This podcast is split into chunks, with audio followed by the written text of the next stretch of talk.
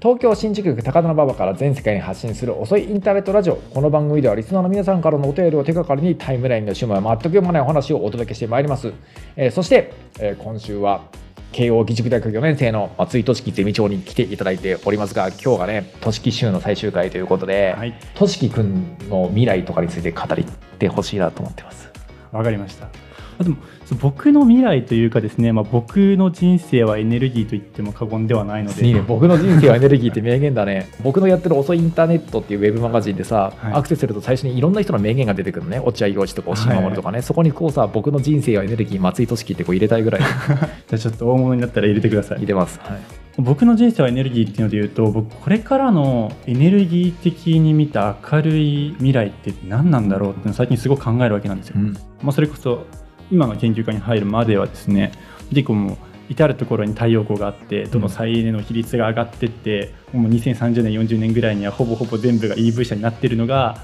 結構エネルギー的に明るい未来だなとか思ってたわけなんですよ。うん。しかしですねこの、まあ、風の谷プロジェクトであったりとかですね、このアタカ研のメンバーと出会いですねうん。まあ果たしてそういうなんか太陽光がたくさんあるような未来が空間的に美しいのかとかみんながハッピーなのかですね全てを EV 車にしてしまった時にあの車好きのうちのゼミ生はどうなってしまうんだと。うん。生きる喜びを失ってしまうんじゃないかと。そのようなことを考えるわけなんですよ。うん。そういうことを考えた時に全体としてというかこの未来を明るくするためにはどういうなんかエネルギーのあり方を模索していくのがいいんだろうと。それをすごく考えてるわけなんですけど、なんか宇野さん的になんかこういうものが明るいんじゃないかとかこういうことには気をつけながらやっていかなければいけないんじゃないかとかそういうものってあったりしますか？まあ、今の話聞いててちょっと引っかかったのはね、別にガソリン車が好きなおっさんとかはねほっとけばいいと思うわけ。それはもうさ趣味の範囲としてさ残しておけばいいよ。あのさ、ほらイニシャル D の続編があるの知ってる？え知らないなんかねイニシャル D の続編で MF ゴーストっていうのがあって、はいはい。なんかイニシャル D の10年とか20年後とかに、うん。なんか藤原匠が海外で育てた、なんか弟子みたいな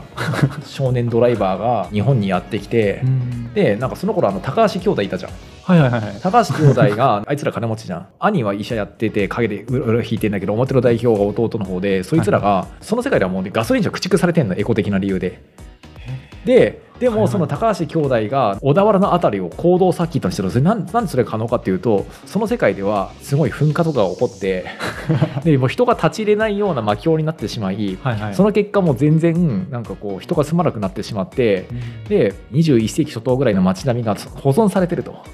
そこをあの高橋兄弟がとその配下たちが元プロジェクト D のメンバーたちがなんか乗っ取ってなんか行動 レース場とかにしていてそこではもうガソリン車バンバン走ってレー。スしまくっていいっていう世界を作ってもうそれが世界的に注目を浴びてるカーレースの大会に発展してるっていう世界なわけ。だからさ重野秀一はさガソリン車を生き延びさせるためにさあの熱海一帯を死の世界ににしてるわけね。なんかね。はいはいはい。あれ恐ろしいことだと思うんだけどさ逆に言うとなんかさそれぐらいガソリン車の未来って暗いんだなと思ったっていうことなんだけどさ。まあ僕はそういうさなんかこう趣味の世界っていうかロマンティズムの世界っていうのはね、社会的に全く正しくないとか認められないっていうことをみんな分かってるしそれでも追求したいというものだから別になんかこうあの小田原の山奥でもどこでもいいからなんか趣味として生き残っていけばいいんだと思うんだよね。でそれがなんか社会的にさ認知されてる必要とかはこう全くなくてね。世の中は全部電気自動車がバーって走っていてエンジン音とかも世界から消滅しているんだけど小田原の山奥だけは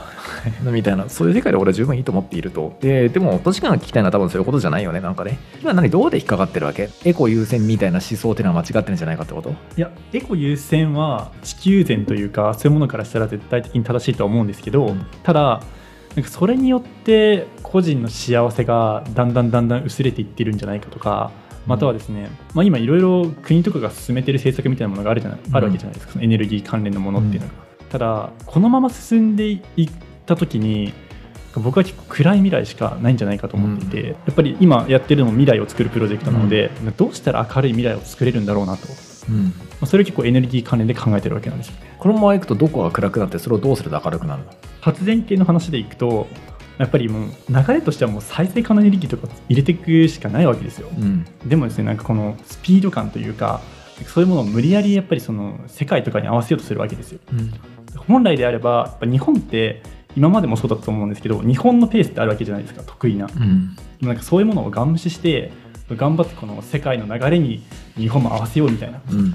なんかそれでなんか結構無理な導入政策だったりとか日本も同じような流れに乗って頑張ろうみたいなことやってるわけなんですけどそれをやった時に絶対その何かしらの例えば景観の問題であったりとか太陽光発電とかでいうとなんか岡山の方とかだとパネルがたくさんあるせいで土砂災害が起きたりとかっていう例があるわけですよ。そう考えていくと今このまま突き進んでいった時に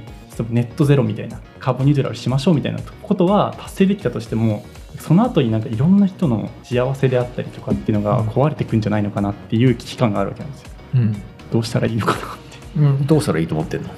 あ僕的にはやっぱりその国で国って世界でこうしようみたいな流れはあると思うんですけど歩幅を合わせようとしつつもやっぱりなんかその各国のペースというか日本で言えばなんか日本のペースを保ちつつ果たしてどこが得意なのかとか不得意なのかとかそういうものをなんか改めてもっと多角的な角度から見ていった方がいいと思うんですよ。まあそれは要は解像度を上げてちゃんと最適化しなさいって言ってるように僕には聞こえるんだけど。はい、それはそうじゃない、それはそうですね。うん、それは何だってそうだよ。別に歯医者の治療とかだってそうだよ。はい、結構それってもう自明じゃないですか、うん。自明なのにできてないのがなんでなんだろうっていう。うん、それはパーだからだよね自明だけどできていないことだらけじゃんオリンピックとかもそうだし。だからやっぱり政治的な意思決定しかないんだけれど政治的にしかこの状況で あの究極的には覆せないんだけどはい。それはさなんかさ平成の30年間ことごとく失敗してきてるわけねうん。失敗してきているのであちょっと現状の民主主義のシステムと今の政局っていうのを掛け合わせた結果どうやら僕らが生きてる間にはい。政治的なあのまあメスをトップダウンで入れることによってうん。状況が大きく補填するってことは難しいんじゃないかってことを結構みんなあちこちで考えていていやもちろん政府の力も使うんだよ場合によってはね風谷検証ねあのお僕と岩瀬さんが書いたね あれ読んだら分かると思うけどさ場合によっては使うんだけれどいやそうじゃなくてまず民間というかねうん。あのゲリラ戦的にうん。有志が集まって面白いアイデアをとりあえず実験的にうん。小さいところで実験してみてこの成功例っていうのがあるからじゃあ国が予算つけてくれとか大企業がお金入れてくれとかいろいろあるじゃない次のステージに行けるじゃない、そういったゲリラ戦を戦わなきゃいけないなってことを今の現役世代でこの国の現役世代でちゃんと頭が回ってる人はあちこちで同時多発的に考えていてそのうちの一つが俺風の谷なんだと思うんだよ。確かに。ってことはじゃあ僕が悩んでたことってのは結構今自分が風の谷でいろいろ活動してるってことは実はその自分がやるべきことが谷の中にあったっていう、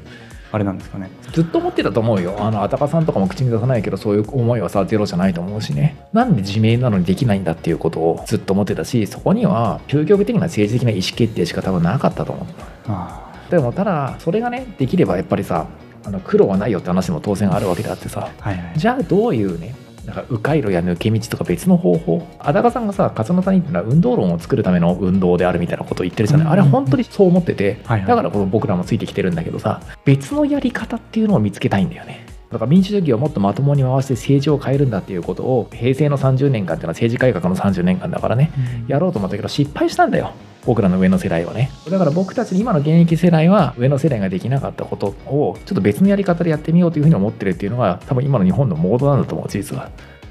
うん。そういう角度から見ていくとなんか自分が今まで関わってた風の谷もなぜ大人たちがあれほどのなんか密度で活動をしているのかっていうのが、なんとなく。なんかさあので結局あの運営法人の名前がさあの一般社団法人の残すに値する未来じゃない、はいあの時いろんなアイデアが出ていてねうち一つがねプラン B だったの。あたかさんが言ったのか大田直樹さんが言ったのか忘れたけど、僕ではない誰かがとにかく出した案として、でもねあれはね僕はねまあさすがにちょっと意味が広すぎて、うん。まあ、もうちょっとやることに近いなんか今のネーミングの方が僕はいいと思ってるけど、はい。ただまああれはあれで一つ面白いネーミングだったよね。プラン B なんだよ。プラン B プラン A がはい。敗北す必死であることを僕ら分かってるからプラン B を作ろうっていう。ああもちろんプラン A が実行できるはそれでいいんだよ。あはい。実現できたらね、うん。プラン B なんですよ。別の方法をだ探から風の谷の運動っていうのはやってること以上にやり方にもすごく意味があるこんなやり方で世の中変えられたらさもっとみんな希望を持てるじゃんっていうところをみんな心の中でちょっと思ってる。染みました。染みたでしょ？これでちょっとあれでしょ？あの長期休み返上になってもさ別に仕方ないかと思えるようになったでしょ休み返上なんて言わないでください。なるほどね。ね。はい。うん。まあ、でもなんかすごい自分たちがやってる活動が本当になんか未来にとって重要というかよ。本当に未来を作ってるんだな、本当に未来作ってんだよ。それをなんか強く感じました、う。ん、でそれをもう本当にね思いついたらさあ始めようっていうふうに言ってしまえるあたか活動が僕はすごいと思う。しそれを本当にやってるあの人が僕は本当にすごいと思ってる。でそれはもうみんな口に出さないけどうん。あのみんなそれ分かっていてついてきていってるで一緒にやってるんだよ、そうですね。うん。谷の活動ももう3年。いやそんなことない。だって2017年の終わりとか18年の終わりか17年の終わりぐらいからやっていやまあ4年足掛け4年。とかなってると思うよ、4年ですか。うん、なんか長いようで短いというかこの密度でやってるのもなかなかないですよね。なかなかないよね、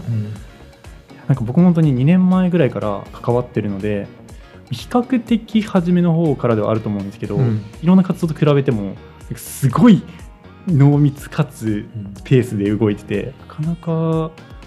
ここについていく人とかこの議論の中に入ってる人ってなんかもうめちゃめちゃすごいんだなっていうのをずっと感じながらやってるんですけどこれからどうなっていくのかまた今日の話をして楽しみになりました、うんまあ、そうね。あの、まあ、楽しみというか、まあ、ちゃんとやはりねなんかこう形に残していきたいなっていうふうに、うん。あの本当に当事者の一人としては思いますんでこれからもよろしくお願いします。あもう本当に一緒にお願いします、大学院まで行くことにしたもんね。プラス2年間はプラス2少な年間ね。いやとしきくんがねもうこう院に残ってくれてね本当僕嬉しいですよ。ねはい、えーこの番組では皆さんからのお便りをお待ちしております。身の回りで起きたことから人生相談まで幅広く募集します。えーお便りは概要欄にあるフォームから送ってください。たくさんお待ちしております。そして、えーこの番組ではスポンサーも募集しています。概要欄にあるフォームからぜひともお問い合わせください。過去の配信は YouTube メンバーシップなどで視聴できます。詳しくは概要文をご覧ください。それではまた次回もよろしくお願いします。